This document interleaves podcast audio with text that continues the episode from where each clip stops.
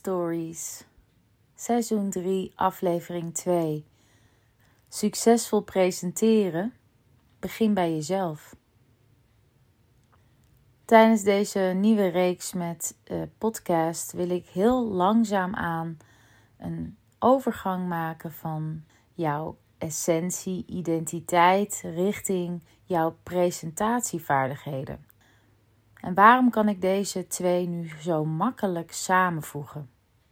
Ik ben ervan overtuigd dat iedereen kan presenteren. Ik ben er ook van overtuigd dat iedereen kan communiceren. Belangrijk bij communicatie en presentatie is dat je dat kan doen vanuit een bepaalde mate van authenticiteit. Dat woord is echt een modewoord geworden in de afgelopen tien jaar. Iedereen wil authentiek zijn. Dat is ook super voor de hand liggend, want wanneer een trend zich heeft volbracht, dan is het logisch dat we het tegenovergestelde 180 graden omdraaien. Zo zag je in de jaren 90 een periode van bling bling en daartegenover de zeros, back to basic. Zo zag je rond 2010 de maakbaarheid van ons bestaan en vijf jaar later tot en met heden gaat het over duurzaamheid, authenticiteit, echtheid, puurheid, terug naar de essentie. Mijn statement in deze aflevering is dat jij jezelf kunt presenteren in elke situatie, overal, ten alle tijden, 100% zelfverzekerd als jij heel goed weet vanuit waar jij spreekt, vanuit wie jij bent. In de vorige aflevering vertelde ik jou een persoonlijk verhaal over mijn ontdekking van dans en hoe dat eigenlijk de rode draad van mijn bestaan is geworden. Mijn passie, mijn talent. Maar ik heb het ook al gehad over een drive.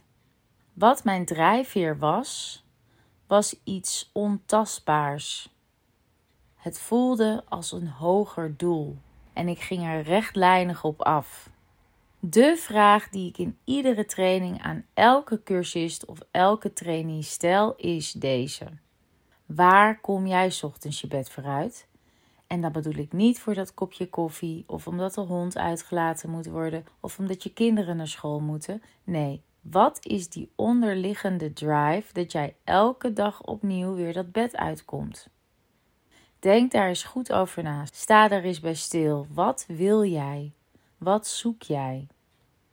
In de basis kan ik zeggen dat wetenschappelijk is bewezen dat wij hier als mensen op aard zijn voor één specifiek ding.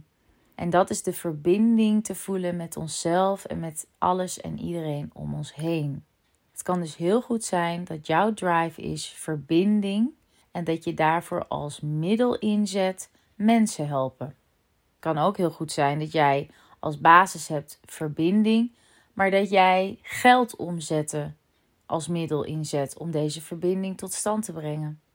Kan ook zijn dat jij als drive hebt verbinding en dat jij goed willen doen of het goed doen als drive hebt voor jouw dagelijks bestaan. Wanneer jij weet wat jouw drijfveren zijn, is het ook makkelijker om zo meteen in een presentatie of in een gesprek of in een sollicitatie antwoord te geven op misschien wel lastige vragen vanuit het publiek.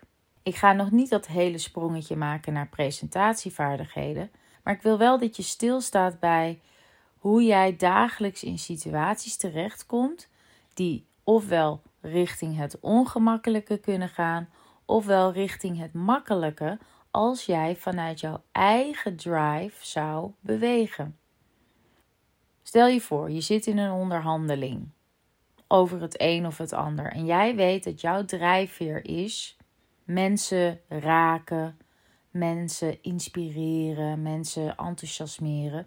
En jij kan dat doen middels een hele mooie baan bij de krant of middels een hele mooie baan bij een mediabedrijf of een reclamebureau. En dat jij mooie campagnes mag opzetten of mooie programma's mag maken. En iemand zegt tegen jou: Waarom zouden we jou deze baan geven?